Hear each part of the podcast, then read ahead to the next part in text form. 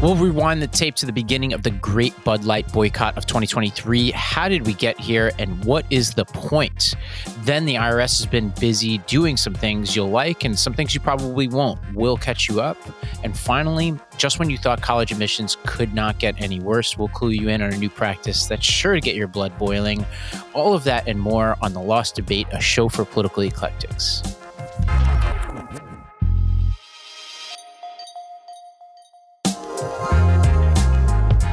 Hello, everybody. I'm Ravi Gupta. And I'm Ricky Schlott. Well, Ricky, we got this debt ceiling fight raging on. Biden said something interesting on Sunday. He said that he basically could invoke the 14th Amendment if he wanted to. Janet Yellen seems a little bit cooler to that idea. What do you think happens here? It looks like we've got a couple of days before the U.S. basically runs out of money. I do think that June 1st is the worst case scenario. I've heard some people saying like maybe it'll be more akin to a government shutdown if that were to happen. I'm not entirely sure, but I think this is a lot of panic and ultimately there will be some sort of concession somewhere. Um, but even if we did make a compromise in the immediate future, June 1st is very, very close if that's an accurate time frame and it still has to pass Congress, which would take time as well. So I'm not really sure what to expect, but uh, Bernie Sanders is in favor of the 14th Amendment. Um, he says it's no one, no one's happy about it, but it beats where we are right now. I'm not sure. I think it, it, it doesn't seem like Yellen's on board though. So yeah, here's what she said. She says it doesn't seem like something that could be appropriately used in these circumstances given the legal uncertainty around it and the tight time frame we're on. Biden himself said that the legal uncertainty is is a reason why it's probably not his top choice right now because it just gets yeah. appealed to the Supreme Court and what if they say he can't do it? Then we're back to square one except we've lost a couple of days. So I think they're trying to do everything they possibly can to come up with a deal. McCarthy and Biden met yesterday. It looks like they'll probably meet again today or tomorrow. Biden you know, came back from his trip to Asia. Let's just hope something happens here. We don't need more chaos. Agreed.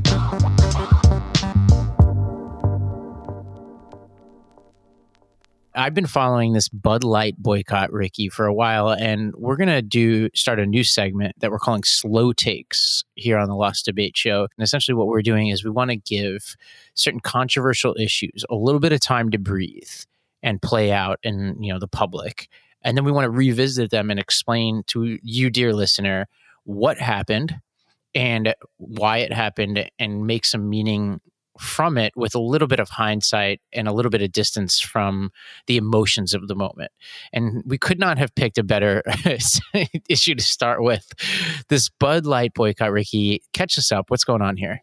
Yeah. So I'm going to start completely plagiarizing Jennifer Maloney of the Wall Street Journal's opening because I thought it was Great very piece, clever. Great piece. Which she she juxtaposes the um the original brewery in St. Paul that's been there since the 1850s where you can still see Budweiser's Clydesdale horses and visitors can get Eagle t-shirts from the gift shop with the Chelsea sleek high-rise building in which uh, Budweiser's marketing department is and the thousand miles between that origin and that sort of new new engine perhaps that's propelling this beer company forward. Um, it's the number one beer company but it's been fighting declining sales and post-pandemic they increased their marketing budget fivefold. And part of their new efforts to try to reinvigorate sales with different audiences particularly younger and female uh, audiences, they hired and their first female head of marketing, Alyssa Heinerscheid, I hope.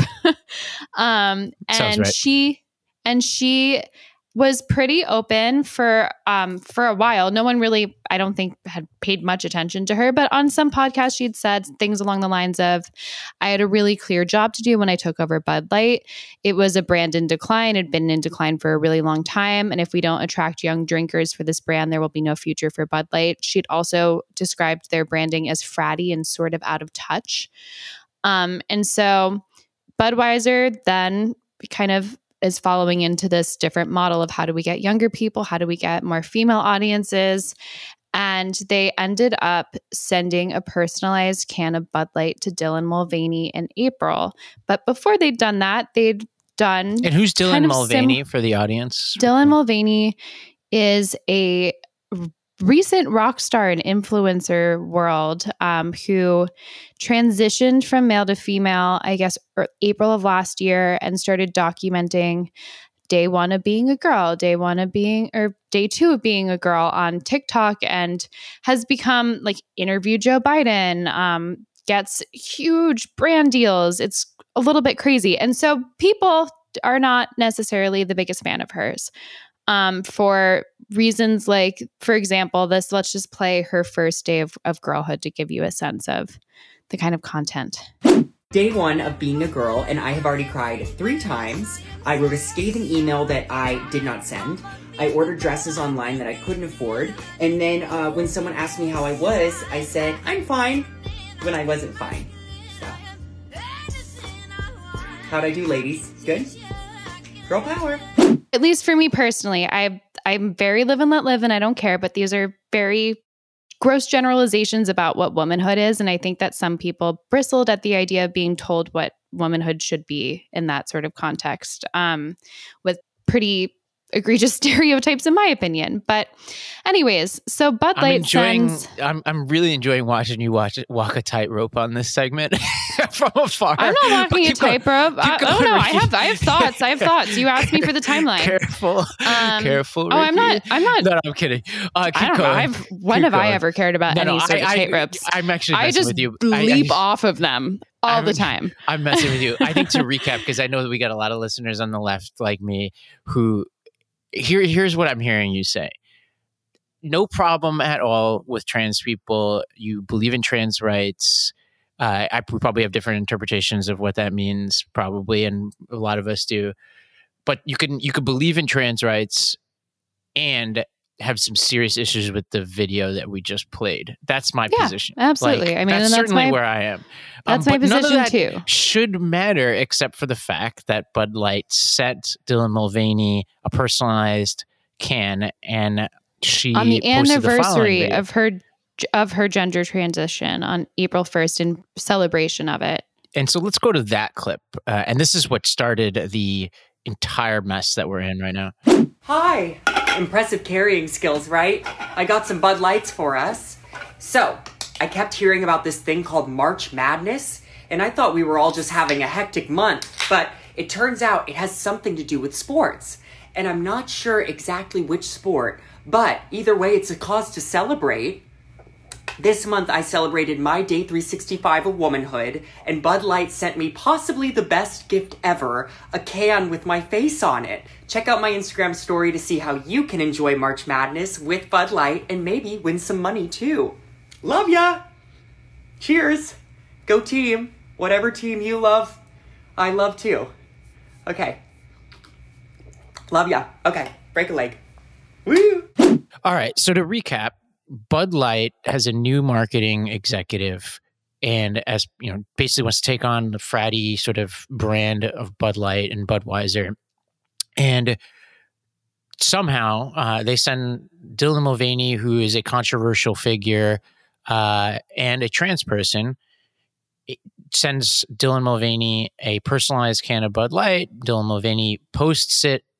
How do people react to that, Ricky? Well, I think even before we get there, it's important to note that this is not like some completely out of the blue thing from them. And there have not been boycotts in the wake of them supporting LGBT groups for decades, including Pride events, um, making Pride Month pronoun cans in uh, Canada for Pride Month. Um, in February, Dylan Mulvaney did a Bud Light post, and she was also included in a March Madness promotion before this video. So it's not people have not exploded in the same way that something about this specific clip really hit a nerve. Um, there was some misunderstanding in some people who thought it was a TV commercial or thought that the can was in sale or for sale in certain stores, but this was literally a single can. And it definitely, there were some culture war excesses to say the least in response. Kid Rock posted a video shooting cases of Bud Light with a gun. Travis Tritt, a country singer, stopped including it in its in his tour. Wholesaler truck drivers were confronted in the streets by angry people like that just weren't even working for Bud Light but happened to be driving a truck with their logo on it. There were bomb threats at wholesaler locations and things definitely devolved, I would say. And yeah, let's go to this clip from Matt Walsh from the Daily Wire. Uh, this was his this was his take on on basically his call to action for his audience. And that's how we got to this point in the first place, where transgenderism is the sort of thing that even Bud Light feels it needs to promote. That, that's how the total denial of biological reality became man, mainstream and seized hold of our society. It happened because the conservative, quote unquote, leadership tasked with defending our country against evils like gender ideology abdicated their responsibility. They gave up without putting up even the semblance of a struggle. They left it to the rest of us to fight this battle, and so and so we are. You're asleep, we're taking the wheel. It's that simple. And we don't care about Republican donors. Okay, the Republican donors are as worthless as the Republicans they donate to. So I don't give a damn about them. And you could scoff all you want, right? But this boycott matters. It does. It matters because it's obviously not just about one beer company. It's about making a statement. It's about achieving a victory for truth and sanity. It's about doing the things that you people won't do. So step aside and let us handle it.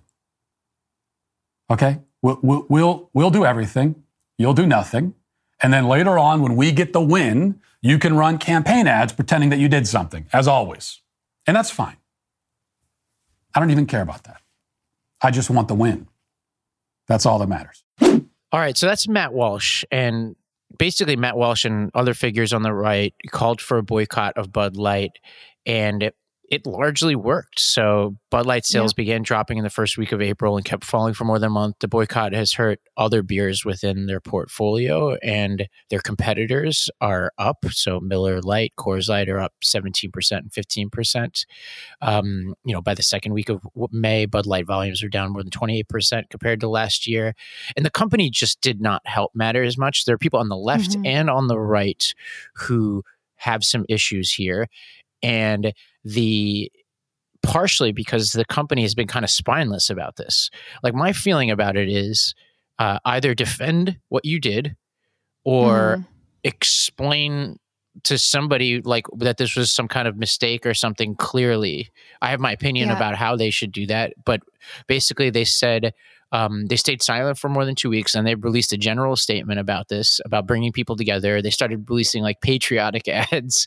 Um, and then they put on leave the marketing person that you talked about and her boss. Uh, mm-hmm. So now there are people on the left who are upset about this. And part of what I'm a little bit confused about, genuinely, is what's the problem with this marketing campaign? Like, is the problem this is the question I have for the Matt Walshes of the world is do you just not want trans people to exist? Because like this is not like a huge promotional campaign. They basically were treating Dylan Mulvaney, whether you like it or not, whether you think that that video uh, that we posted earlier was silly or not, or leaning into stereotypes of women or not. Put that all aside and say this was basically sending one can, personalized can to somebody than treating like the, them like any other influencer they probably treat them like and like uh, what i'm hearing matt walsh say is in trying to boycott bud light they're trying to send a message that no company ever works with a trans person in marketing ever again. That seems to be the precedent that they're trying to set and that that to me feels very wrong. No matter whether i like dylan mulvaney as a representative or not of the trans community is not my decision to make that seems to be a very chilling message to send to trans people and i can't get behind that. Well i i wouldn't go as far as to say that there's like the hyperbolic like they're saying trans people shouldn't exist. Um i mean i do think it's notable that there were prior posts that dylan mulvaney made with bud light and that this one sparked a certain kind of outrage. Um i mean the most charitable explanation that i can come up with is that it's celebrating the anniversary of her gender transition and people are offended by the way in which she's documented it. Um, but I, I mean, I if it reminds me of the Goya boy, boycotts in 2016 when their executives were outed as Trump supporters, and you know, this it's a very unhelpful tactic. I agree that there's nothing like beneficial in saying that trans trans influencers should never be worked with at all whatsoever. Actually, um, Dana Kennedy at the New York Post, who's on uh, my team, she recently had an article about how it is already harder for trans influencers to get deals. So I I mean I think there's definitely a, a, a line that you can kind of balance on in saying that oh I'm I might not like Dylan Mulvaney's specific depiction of womanhood or I might take offense to that or I might not support the campaign but I don't I mean I also just don't think the boycott is is helpful but it's certainly been like remarkably and unusually lasting. I mean, it's still mm-hmm. down 28% over last year just um in in this month. So I mean, it's it's it's not helpful. It's not good. They're having to like massively increase their their marketing budget. They're buying back uh, Bud Light that's being spoiled on yeah. the shelves. Uh, but you know, in, in, this question of like, what's the purpose of all of this? I, I really have questions for our colleagues over there at the Daily Wire because it's part of a larger campaign that they have around representation in general. And I think it's one thing to debate. Matt Walsh has been debating a whole bunch of trans issues for a long time now. And I think you could separate out certain debates about, you know, kids and surgeries and when kids transition and how we treat it in schools and all that and have legitimate debates about that kind of stuff. But it seems like he and others over at the Daily Wire don't want to stop there. They want to push people who are trans and not just trans people but other members of the lgbtq community out of the public square. Like i want to i want to play us a clip from ben shapiro talking about frozen which i think gets to just how far they want to go in sending a chilling message to gay people generally in american society. Disney has been on the retreat socially since people decided they don't wish to invest in their product. We'll see if disney continues to double down the great suspicion is that in Frozen 4, they'll make Elsa a lesbian. If they, by the way, if they do that, it is the end of Disney as a, as a company. Predict it. You can write it down. It is April 17th. If they do that in Frozen 4, they'll destroy Disney, like thoroughly destroy it there hasn't been a Frozen 3, but that's not the most important part of what he just said. He's saying that having a gay character in a movie is a reason to criticize Disney. He's basically saying they won't exist. I mean, it's hyper, you know, it's hyperbolic, obviously, but you take the hyperbole seriously in a company that has called for a boycott of another major company and it's been successful. And so when I hear things like, hey, if there's a gay character in a Disney movie, then that's wrong. I'm like, well, now you're trying to erase identities from pop culture. And then it starts to be something, it, it starts to move from something that's silly to something that's really dark and dangerous.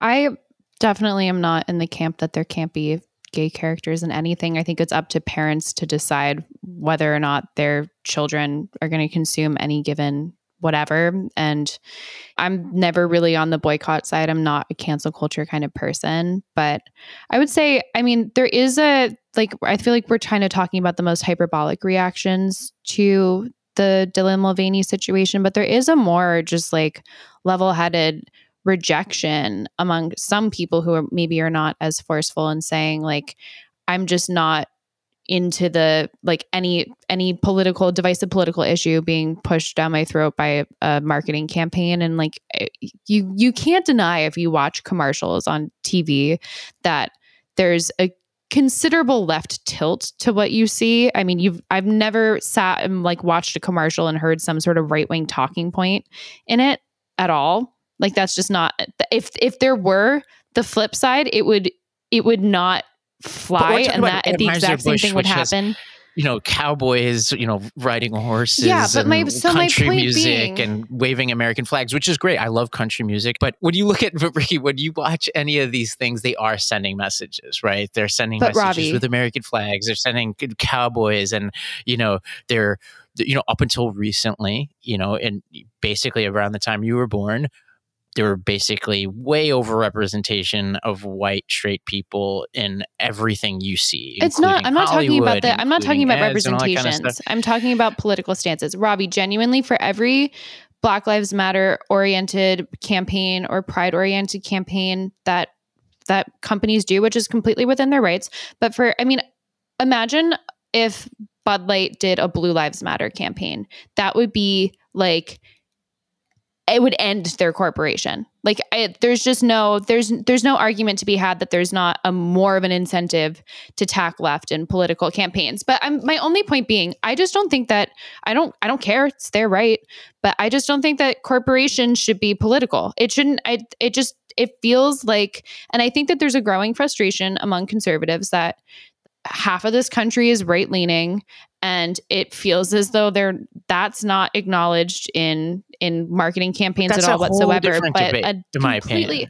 That's a whole different debate. That's a different so? debate because what we're do- talking about here, when he talks about Frozen, when he talks I'm not about no I'm not talking about I'm not talking about, about- Shapiro we've diverted he- off of but when he the talks about, but I'm talking about Matt Walsh. He's talking about representation, not the points that Dylan Mulvaney. I know, making. and I'm saying that there are people who are you pulled the most hyperbolic reactions to this. I'm saying that there's people like me who who bristle at the fact that it feels as though marketing campaigns are left leaning in general and we Yeah. would just rather not even like I just don't think that commercials should be political and I don't think that doing I'm something that's that. clearly going to alienate the base of people who like I'm sorry but like yeah beer's fratty and that should be fine and like we don't have to have, Yeah. lean into it entirely but like it's pretty it's pretty foreseeable that this is going to alienate people and i think that that's that i'm i'm not i'm saying that there, we're looking at shapiro and then we're looking at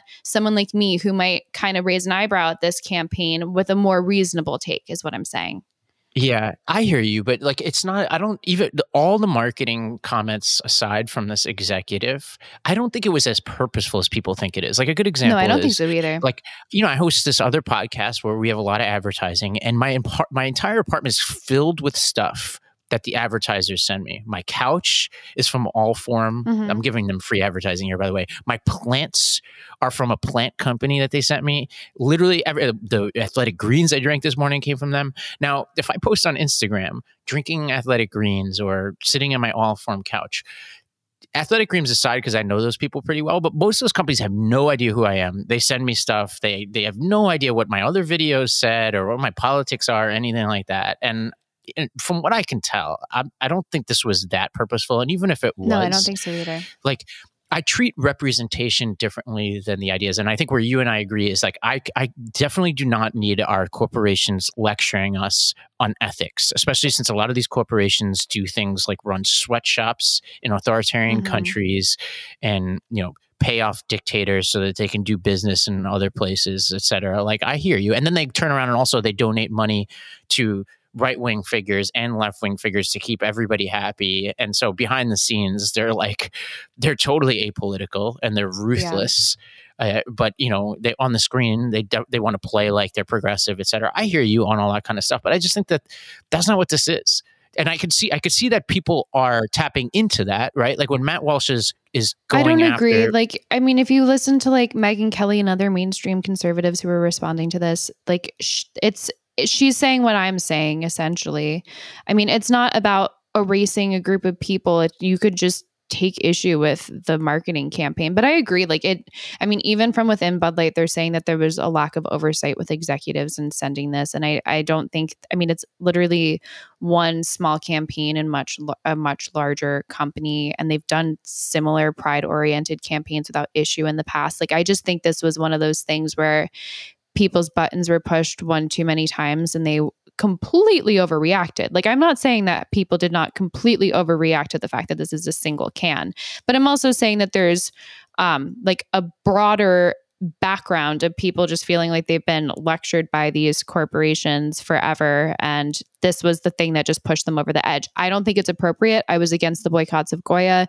I'm against boycotting and canceling in general. But I would say that there's it's interesting to me to see that Miller Lite now has added into the kind of political campaigns. My suspicion is this came out on March 7th. So my suspicion is that they were not really prepared for the similar kind of or what would happen at Bud Light and that maybe something similar is going to happen now that this is going viral.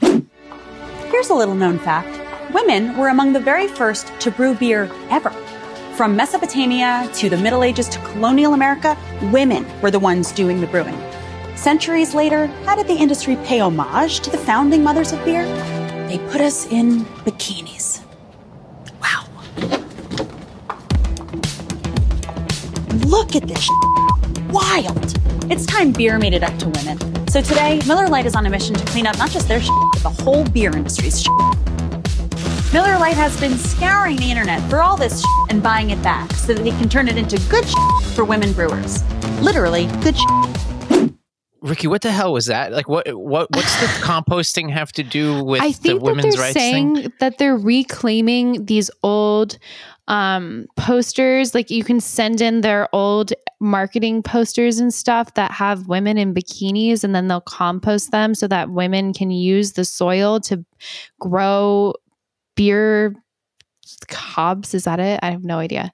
But anyways I, this one i have i actually am way more triggered by this one i What's- have to say. What's funny is, but the thing is, the the beneficiaries of the Great Bud Light boycott of 2023 are the very people who made that ad because no, their I, sales so this is up. going viral is recently, this is the and now there's craziest boycott. no, but now there's a new now there's new um calls to boycott Miller Lite as well, which People I mean I'm not drink beer. behind, but you know this is this only just recently went viral. But this one I'm like I have a much hotter takes about this commercial, but I think this gets to the general like way that people are fed up with these commercials besides Dylan Mulvaney or whatever. Like the idea that Miller Lite is somehow empowering me as a woman and I should feel very oppressed by the fact that they had hot women in bikinis taking photos before I was even born who were getting paid to be there, who looked great and had every right to participate in that way. That I'm supposed to somehow be empowered by this woman saying shit like 50 times in a commercial and Mhm. taking beer back for me as You a should. woman and that, that should I'm so that my that my identity is up for you. so feeble that my sense of security is so feeble that I'm going to go out and now patron these these completely cynical corporations because now they've empowered me as a woman with their bullshit pandering. I am so triggered by this sort of commercial. I hate You're it. Triggered. I hate triggered. it. I'm triggered. Uh, well, okay.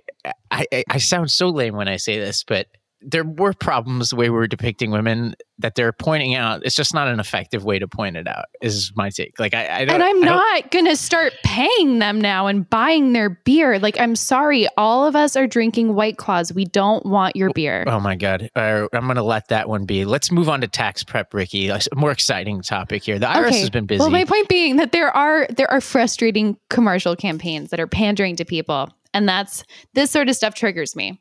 They're these are the beneficiaries. I know that there's another boycott for Miller Lite. I doubt it'll be as big as the Bud Light one. I'm, most people probably don't even No. know there's a Miller Lite boycott going on right now. Uh, but that's what makes these boycotts so silly. It's like somebody got mad at me the other day because I have a blue check mark that I paid for, like a, a person who listens to my sort of more democratic uh, podcast. Mhm.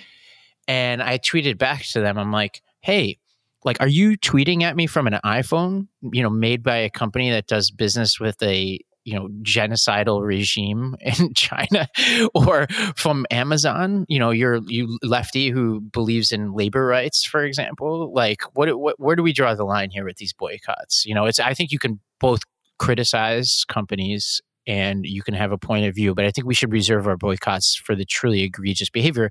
Perhaps I like agree. you know, looking the other way from genocide. And I don't even, I don't even boycott them. I should probably, Yeah. But I just think we should just generally, as corporations, just just be like, let's not. Let's just be apolitical. Let's not alienate people. And we don't need people are not so insecure in their identities that they're going to start patroning your cynical corporation because you put some rainbow flag on something. It's just it doesn't it doesn't work. I have plenty of LGBT friends that like roll their eyes at this kind of sense that they're they somehow need Bud Light to put a flag on on or even like the like I think Volkswagen I want to say or one of the car producer or car producers had like in Pride month they changed their profile picture in America but they don't change it in their Saudi Arabian um, Twitter counterpart and like that sort of stuff is just blatant this is hypocrisy. bullshit. It's bullshit. Yeah. Okay. Anyways, Yeah, we'll let that go. calling out or calling out the you know the BLM thing is funny to me because it's like the same companies that were putting up BLM.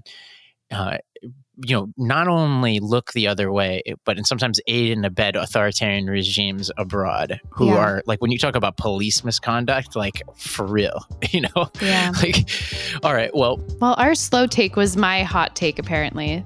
I guess I We spent more time on that than I was expecting, but it's good. We did a thorough uh, discussion of the most important issue of the day, which is whether to drink Bud Light.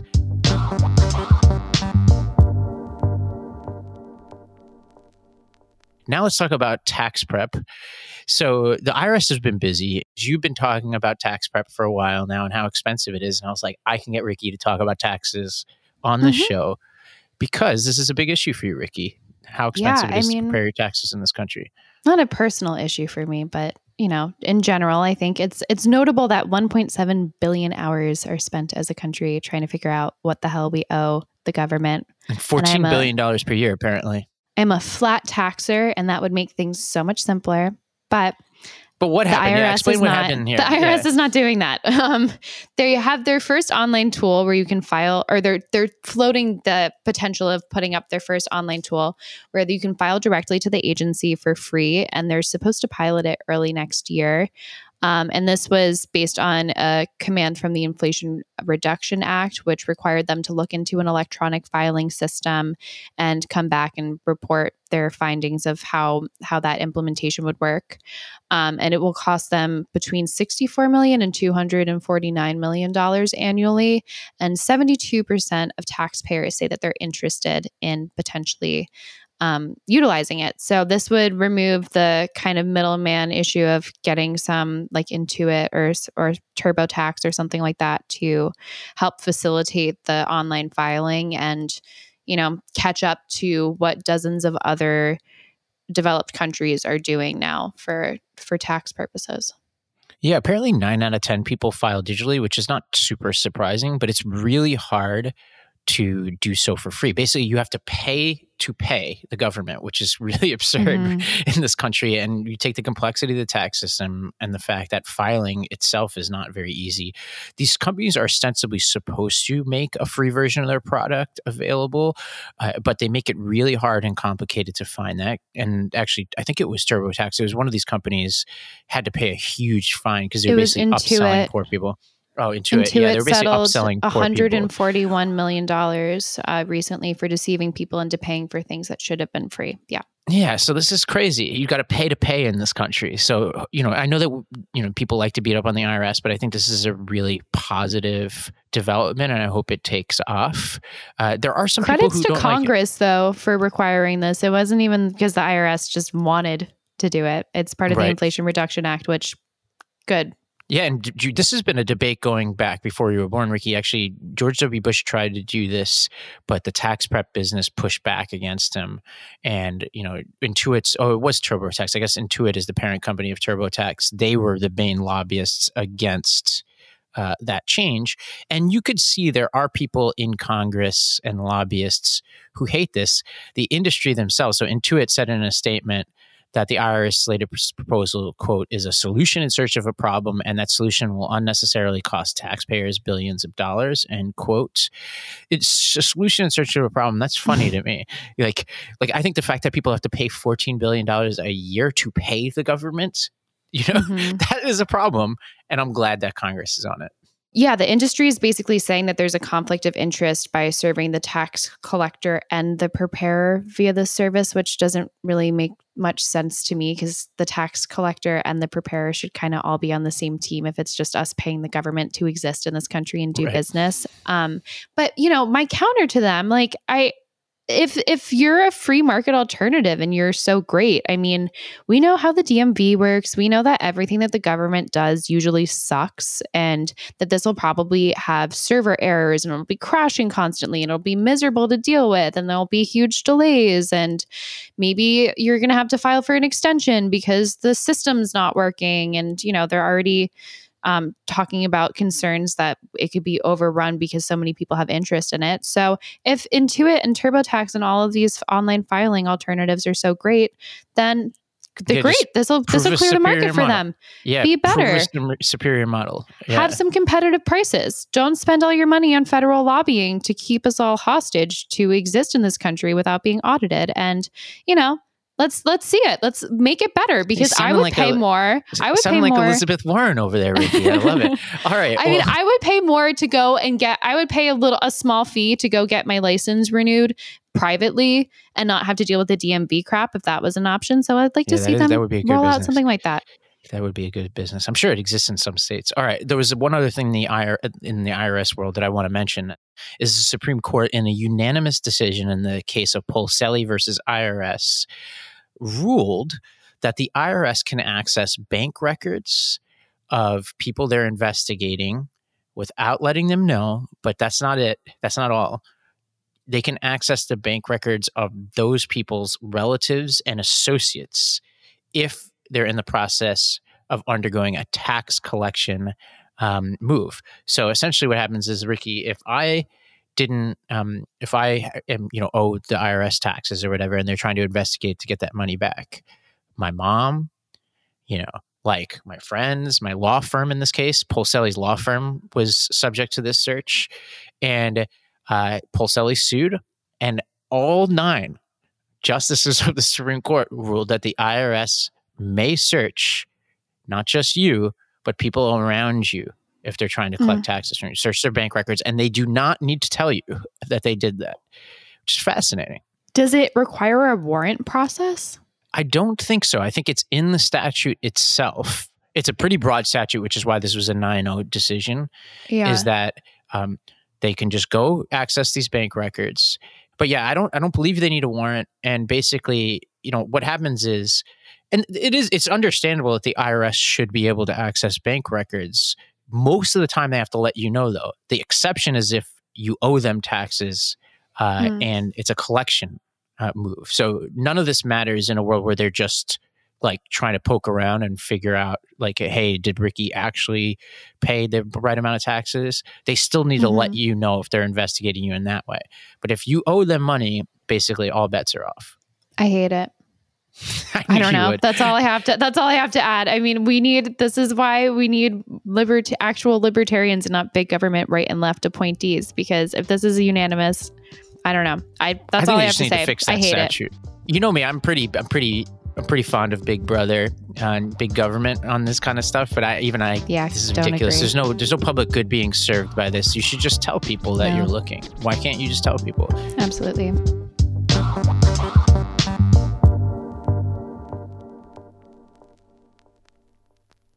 I could not let this story go, Ricky. The ProPublica did an article about kids in high school paying for peer-reviewed articles to be published so that they can get into college. What what are, give us the contours of this? This is an absolutely insane story.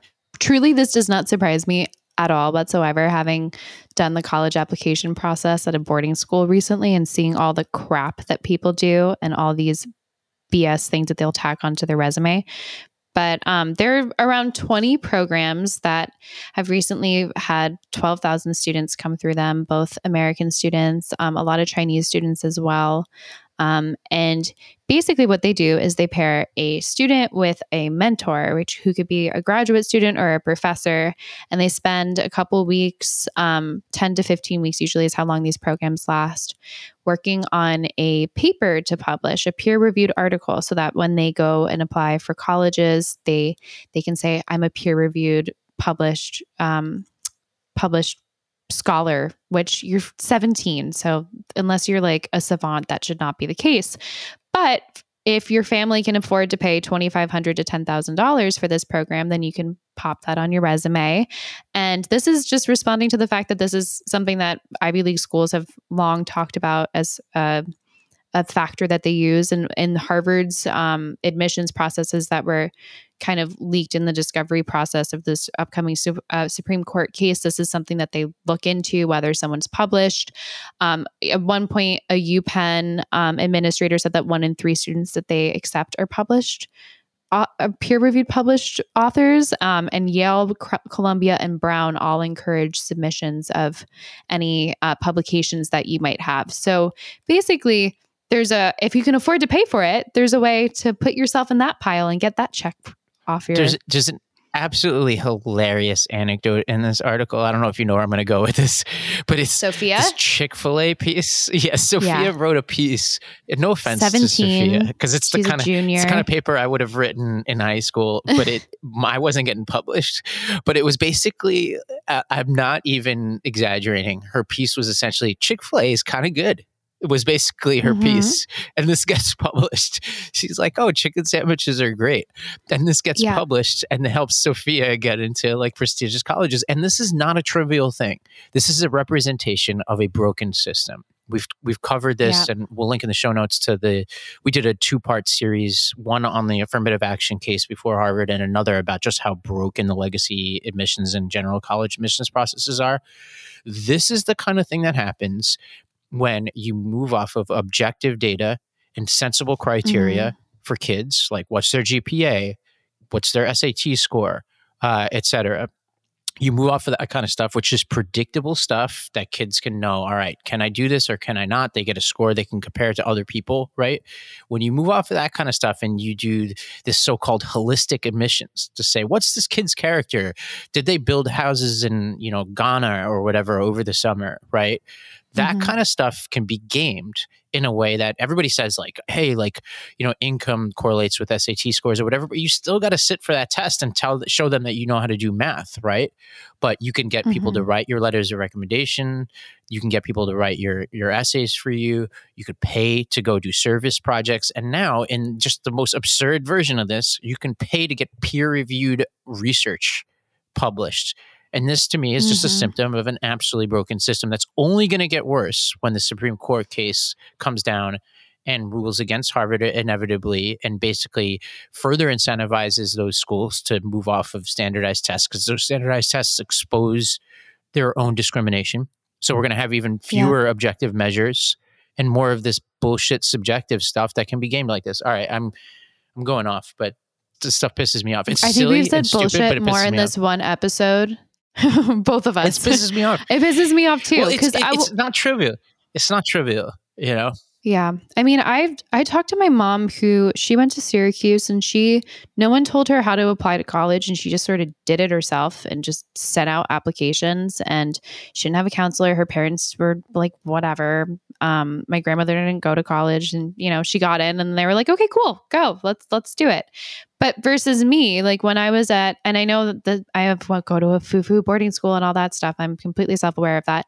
But my school like sets me up with a counselor when I'm 16, and it's what's the strategy and what's your angle in and how are you going to differentiate yourself. And I have friends that are going to these ridiculous volunteerism things that they don't care about, and they just show up to like stand next to people building things for people that they like local contractors and they're just there to stand there and take their their pictures and then put it on their application. And it like felt like such an insincere process and like such a factory and it was all about forming a narrative around who you are as a person.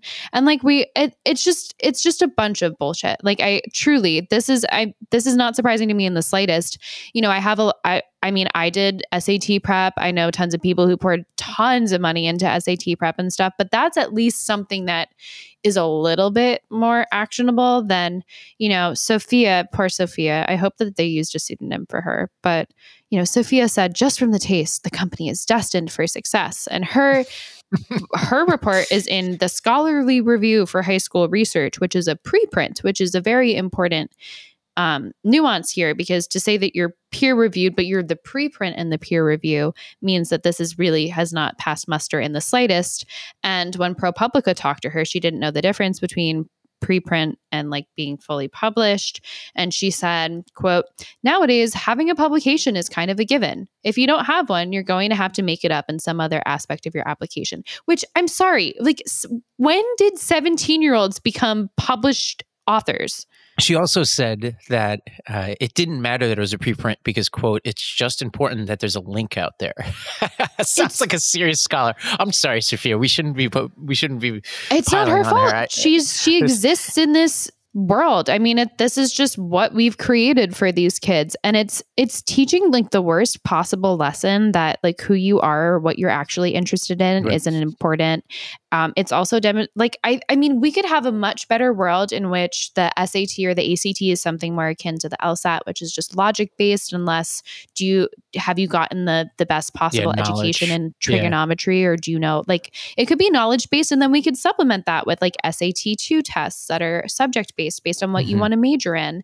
But rather than teaching kids in high school that they should be exploring interests and deciding like what they they'd like to be when they grow up, or taking classes and experimenting and trying to find their path, so that we could have a better, more kind of specific application situation, we're telling them to like concoct a narrative about themselves to sell themselves, and it's cynical. It's teaching them all the wrong lessons, and yeah, I agree Yeah. that this is not. The, I mean, you Photoshop your kid into a croup photo. You, you get a little peer reviewed thing. It's the equivalent of when people go deep sea fishing. I have friends who do this, and I make fun of them. They go deep sea fishing, and I'm I'm put quotes around it. And basically, what they do is they get on a boat while somebody else catches a big fish, and then they take a photo with the big fish. That's what's happening in this college admissions. and do they go to. Harvard because of it? Yeah, some of them, but uh, no, but it's that's the equivalent. That's the equivalent of this. Yeah. Now you talk about what this could look like. So you talk about on the testing front, right? And and if you're listening to this and you're like, hey, I don't like a world where standardized testing and GPA is the only measure. Fine. Like, wh- what if you worked at McDonald's over the summer? What if you worked at the local hardware store? What if you were an apprentice at an actual like, you know, carpenters? You know, my my uncle was a contractor, for example. Um, um, when I was a kid, and like you know, if I, I he he fired me because I was terrible as a co- contractor as a apprentice. But let's say I spent the summers working for him. That's actually cool, right? That's like a real job, right? Like, and the problem is you have to actually do the work to find out if you're going to take those things into account. You have to do the work to find out whether it's genuine. So if I'm putting on my so even in a world where we're taking into account more blue collar trades, you know, like practical things like a kid doing a summer job and still getting or an after school job and still getting good grades like that's impressive to me. If you work every day at mcdonald's after school and you have good grades that tells me you're Mhm. more likely to be successful who has just good grades and didn't work at mcdonald's right? That's interesting to me. But you Yeah. have to do the work to find out whether this kind of stuff is real or not. And the problem is there becomes this sprawl that happens whenever you start to take into account things that aren't objective the industry starts to develop in and around these things to game it. So it's like a cat and mouse game between these college admissions officers and these families. And you know, that's that's the downside to any of this kind of stuff. So this is this is obviously egregious, but I, I think unfortunately you're gonna see more and more of this kind of stuff as more and more schools move away from standardized tests.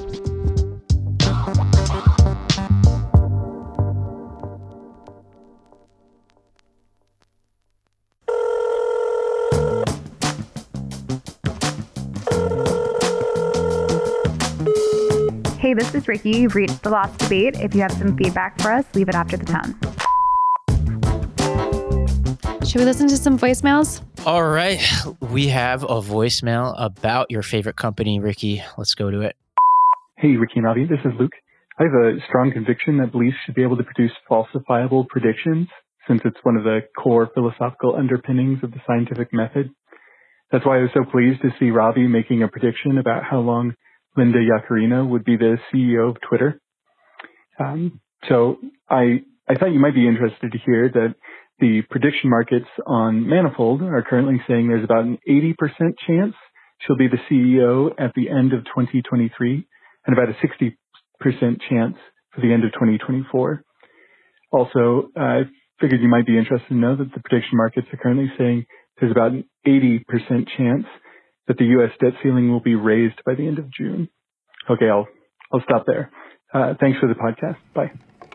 I love that line. You know, our beliefs should create falsifiable predictions. And I, Ricky, I suspect that if we just focused on this company, there's some predictions you made that didn't really stand up here around this free speech oasis that we were going to see here in Twitter. I had optimism. I didn't make any predictions. I was optimistic. probably I was hopeful.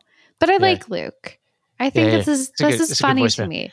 Luke Well, Luke, really keep an eye showed up our- with the receipts. Yeah, keep, keep an eye on our our uh, our predictions and hold us accountable for them. Because honestly, I know sometimes people listen and they think we're trying to skirt accountability, but we podcast so much that I forget what I've said before. So it does help. Yeah, you could you could remind us of predictions we made that are wrong, but also you know maybe remind us the ones that are right. Like I I know sometimes we'll be doing a story. It'll be the fifth time we've covered something, and I- can't even remember what we've said before. So it's not like a purposeful contradiction.